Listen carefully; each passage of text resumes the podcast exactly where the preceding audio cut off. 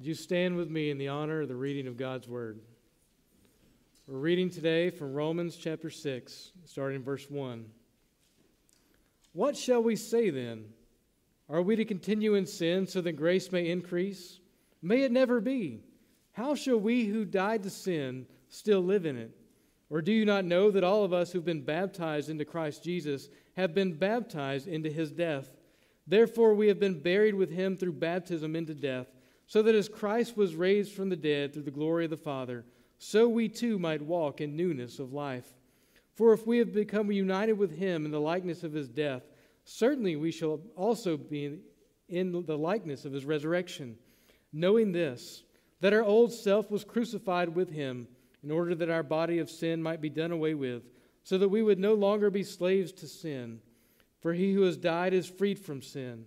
Now, if we have died with Christ, we believe that we also will live with him, knowing that Christ, having been raised from the dead, is never to die again. Death no longer is master over him.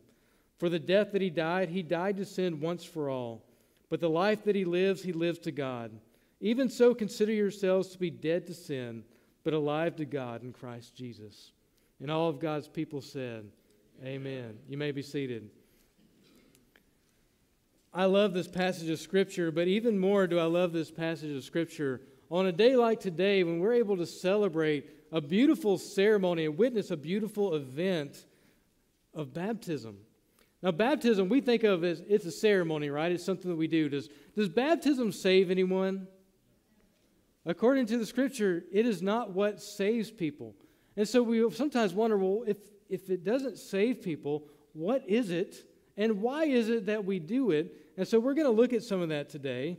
But the, the ceremony of baptism is filled with wonderful imagery and symbolism. symbolism. Baptism is what we call an ordinance. An ordinance is just another word for command. In other words, it is a command given to us, the church, that is to be carried out throughout all the ages. And while there are different denominations, and while some of us do things a little bit differently than others, you will not find a Christian denomination that doesn't do baptism, right? It's part of what we have done, no matter uh, what century it's been in, however it has been done before. Baptism has always been carried out. And there's a reason for that, right? Uh, now, we argue sometimes about the word. What is it? We call it, in bad, most Baptist circles, an ordinance. In some churches, they call it a sacrament. And so there's sometimes an arguing back and forth. Well, what does that mean? And sometimes we argue, well, how many of ordinances are there in the scripture?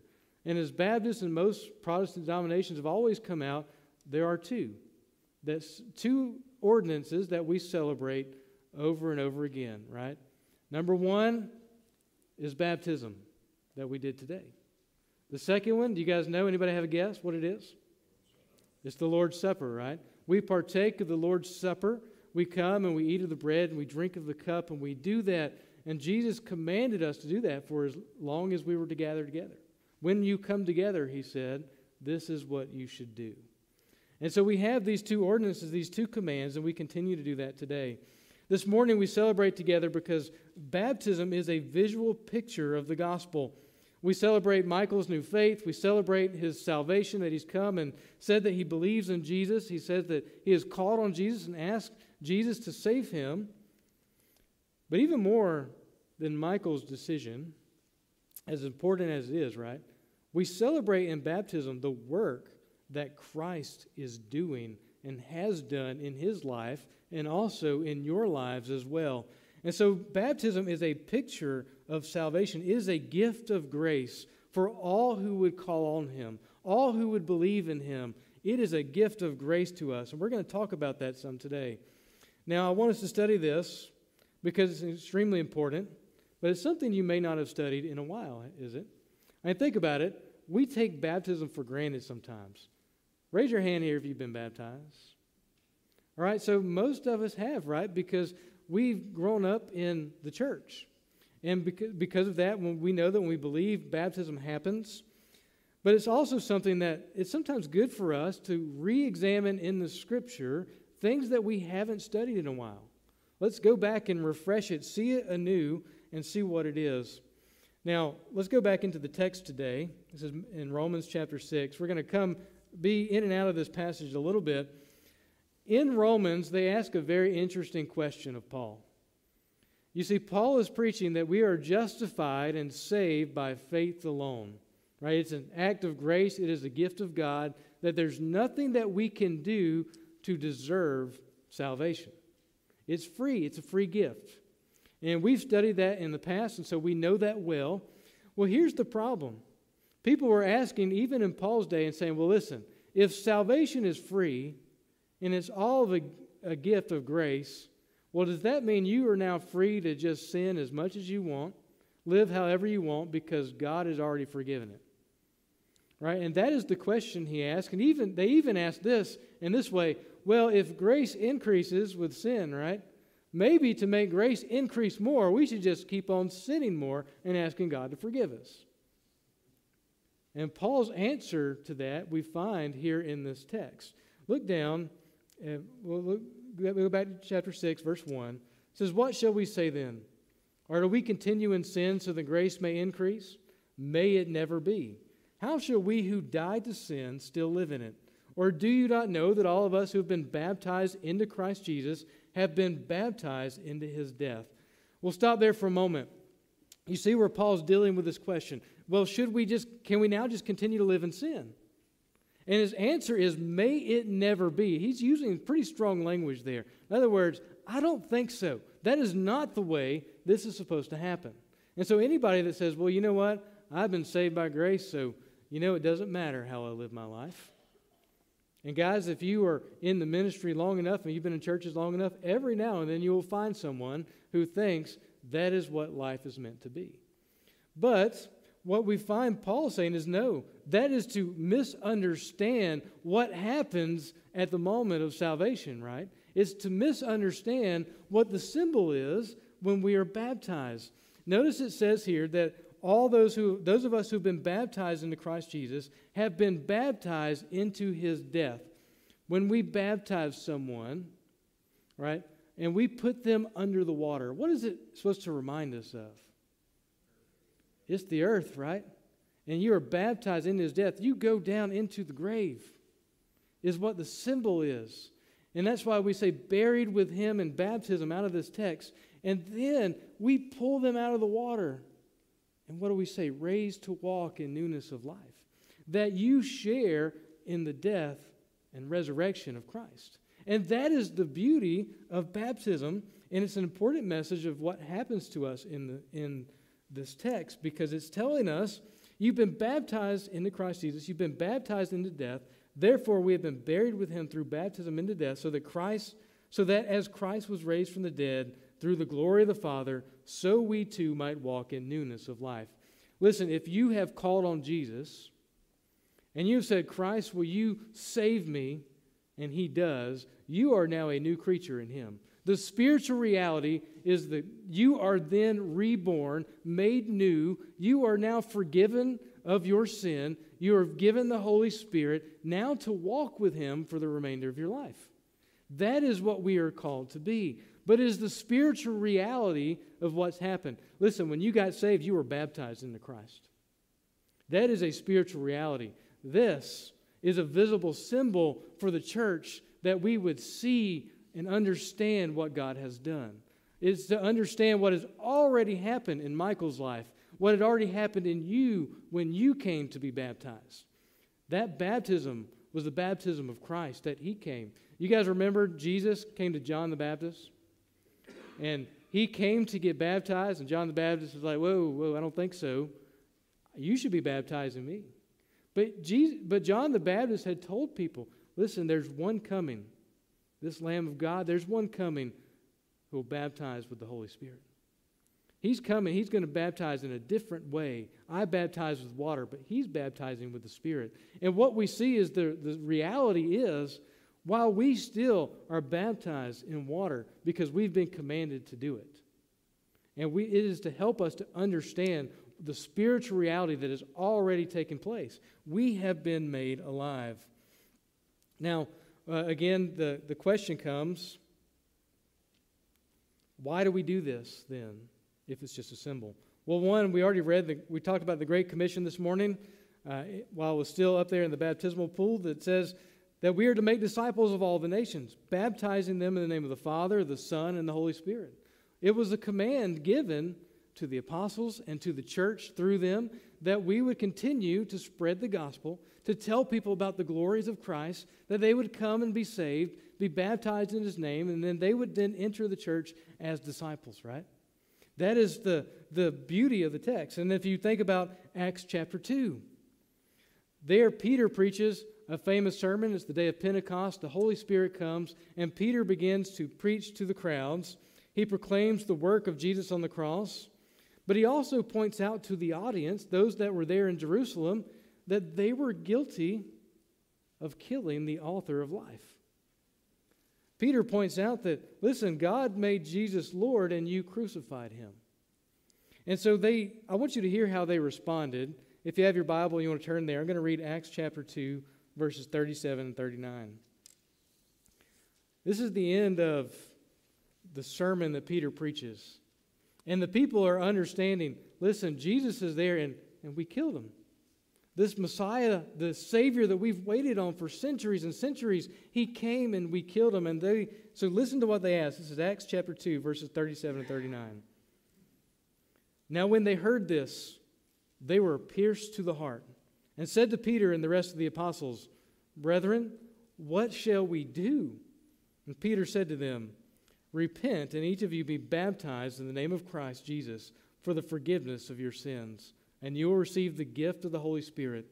For the promise is for you and your children, for all who are far off, as many as the Lord our God will call to himself.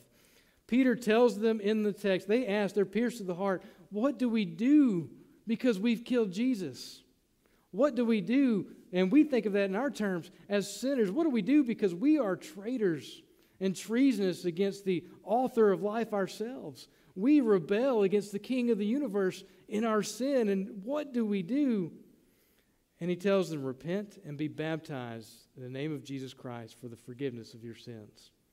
So I want you to notice in the text here, there is a close following between repentance, admitting your guilt, admitting what's going on, and placing our faith in him. And to be baptized all that is commanded there together. So they commanded repent. They say that repent means to turn and change directions, right? You're going this way. This is the way I want to go. And God's saying, you need to go that way. And repent is turn around, right? But what they largely needed to repent of in Acts chapter 2 was their unbelief to belief. That's what he's calling them to repent. Acknowledge that you are a sinner in need of a Savior and that He's the Savior. If you call on Him, He will do it. And so they are there to repent, to turn from their unbelief to belief. Then they are to uh, be baptized.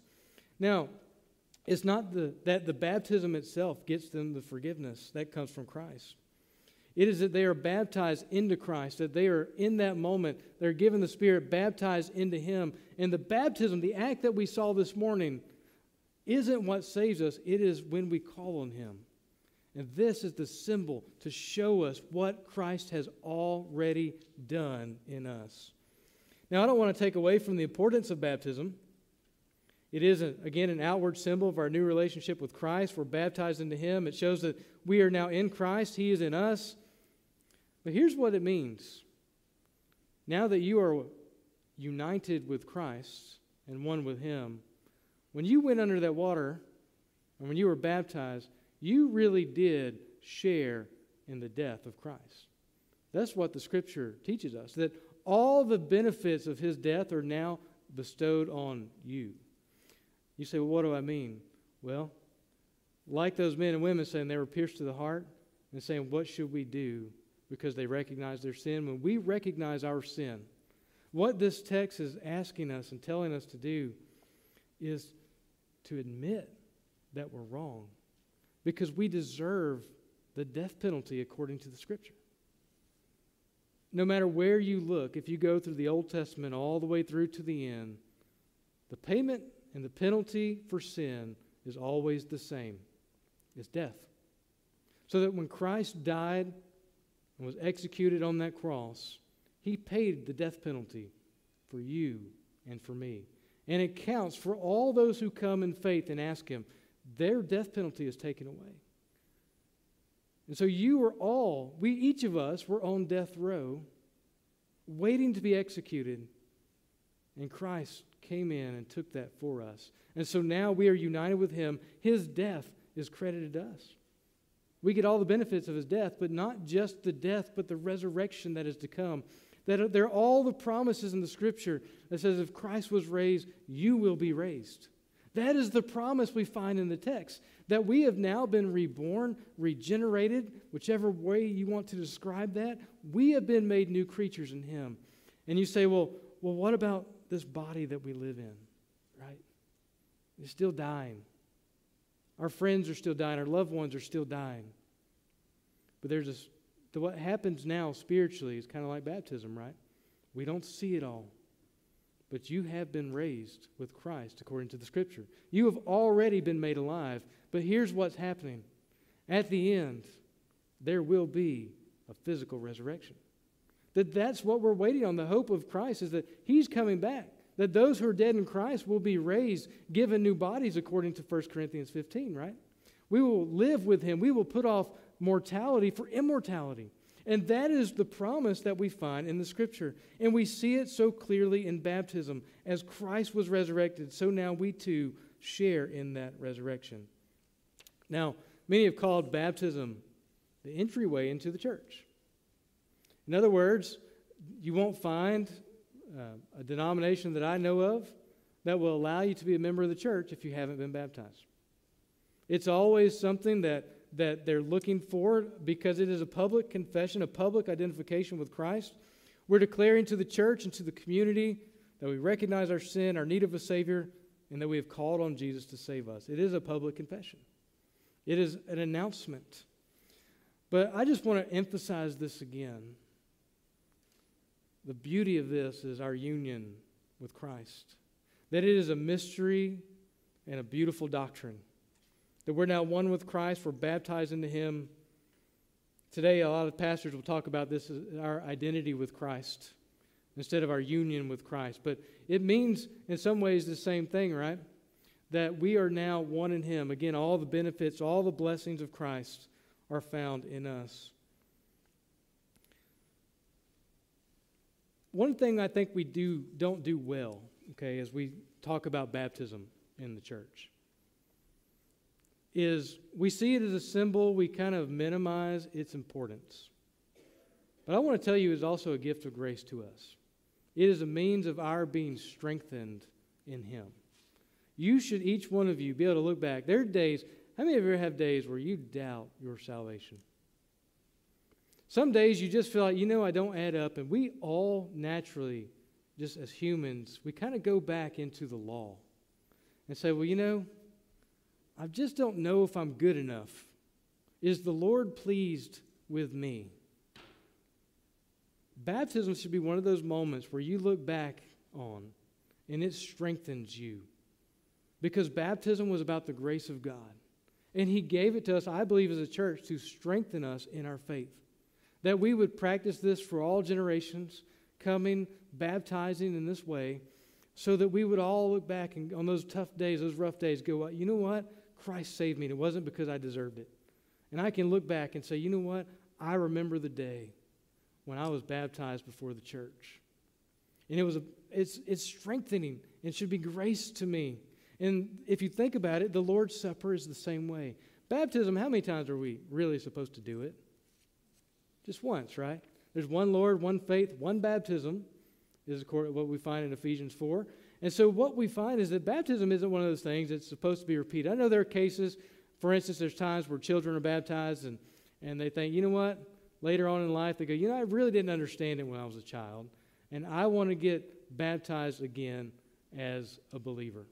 All right, I think there's, that's credible, right? That's something that uh, I think we could find that that would be a good thing to do. But in general, baptism is a sign once and for all. Christ has regenerated you, He's made you new. What about the ordinance, the other ordinance that we mentioned, the other command that we're to carry out, the Lord's Supper? Right? Any of you dread the Lord's Supper? Because you we kind of teach it, I think, wrongly sometimes. And we make it this, well, if you've got any sin in your life and you partake of that, you're going to get sick. And you're going to get judged. Have you ever heard it taught like that? And we kind of try to pull the guilt into a little bit, right? Here's the thing those ordinances, baptism and the Lord's Supper, are given to us for our strengthening and our encouragement. And so on our weekdays, you know what I need? The Lord's Supper. I need to partake of the bread and drink of the cup. And what it means by judging yourself rightly is are you in the faith? And you know what? If you can look back and say, you know what? I was baptized into Christ. I have called on Him for salvation, and I might be weak. I might still have sin that I'm trying to work out. But you know what? Christ is doing this work in me. If you can say that, then the Lord's Supper should be something that strengthens you, that reminds us day in and day out of what Christ did for us on the cross. Over and over again, we see in the text salvation is a free gift. Romans 6:23, you guys know it. Anybody, anybody out there that can quote Romans 6:23? For the wages of sin is death, but the free gift of God is eternal life in Christ Jesus. It is a free gift, and we always come back to that when we celebrate the broken body of Christ. When we celebrate the blood poured out for us. Because it's a reminder of his goodness and his grace. So I encourage you today, as we're, we're about to go into a time of invitation. And uh, we, we didn't even get nearly as far into the text as I would like. And we're going to continue. There are days where we're going to come back to this and come back to baptism, come back to the Lord's Supper, and look at it in greater detail.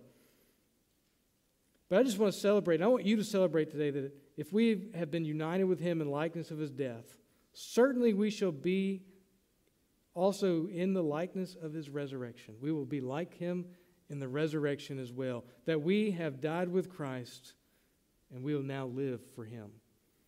So, as we come to this invitation, as we come to the time of prayer, if you're out there and you say, you know what? I've been saved, I know I have. But you know what? I'm just not living the life He's asked me to live. I'm not asking you to come in guilt and shame today. I'm asking you to come and confess it to a Lord who says, if you confess your sins, He's faithful and just to cleanse us from all unrighteousness. He is a good father waiting on you to come back home. He's a good father waiting to offer you the same forgiveness He's offered us in baptism. The same forgiveness He offered you at the beginning. It's still there. He still loves you. His blood has still covered that sin. And so if you are living and you're feeling that guilt and saying, you know what? Today's the day to come. You don't have to come down here, but you pray to the Lord where you are. And you tell him, Lord, I want to live for you. Strengthen me. I remember my baptism. I remember what you've done. Strengthen me for your service. But if you've never called on the name of the Lord Christ, if you've never called on him to save you, Romans chapter 10,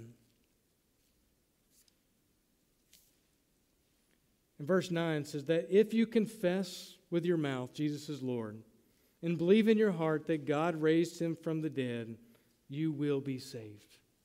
Do you guys hear that? If you would confess with your mouth, if you would call on Christ and say, You are the Lord, you're the Savior, will you save me? You will be saved. It is the promise of God. There's no strings attached to that. It is to come and be remade, be reborn. Verse 10 says, For with the heart the person believes, resulting in righteousness. With the mouth he confesses, resulting in salvation. For the scripture says, Whoever believes in him will not be disappointed. Church, he always keeps his promises. And he has said, if we would call on him, if we would ask to be saved, he will save us. Let's go to the Lord. Father, I thank you so much for the baptism we saw today. I thank you for Michael and the new life that he is uh, seeking to follow. Father, thank you for the work that you've done in him. And I thank you for the grace that we have in baptism, the grace that we have in the Lord's Supper, that you have always offered grace to us. The scriptures say, Father, that you lavish it upon us in Christ. You pour it out freely, you don't hold back, that all the blessings of heaven have been given to us. Father, strengthen us today. Help us rejoice. Help us celebrate to run this race that you've given us. Help us to live with newness of life. But Father, for those in the out here in the audience who are hurting today, maybe those who have, who have gone astray, Father, you know their hearts. And Father, I pray that today, even they would be strengthened through the, the symbolism, through the ceremony of baptism, through the grace that is given to us. Father, strengthen those who are struggling with guilt and shame. Father, we know that Satan would have them to wallow in that shame. You would have it have us to confess it and come to you, our good and Father, ready to welcome us back with open arms. So, Father, in this invitation, Father, I pray that you'd move with your spirit and work here today. I pray this in Jesus' name. Amen.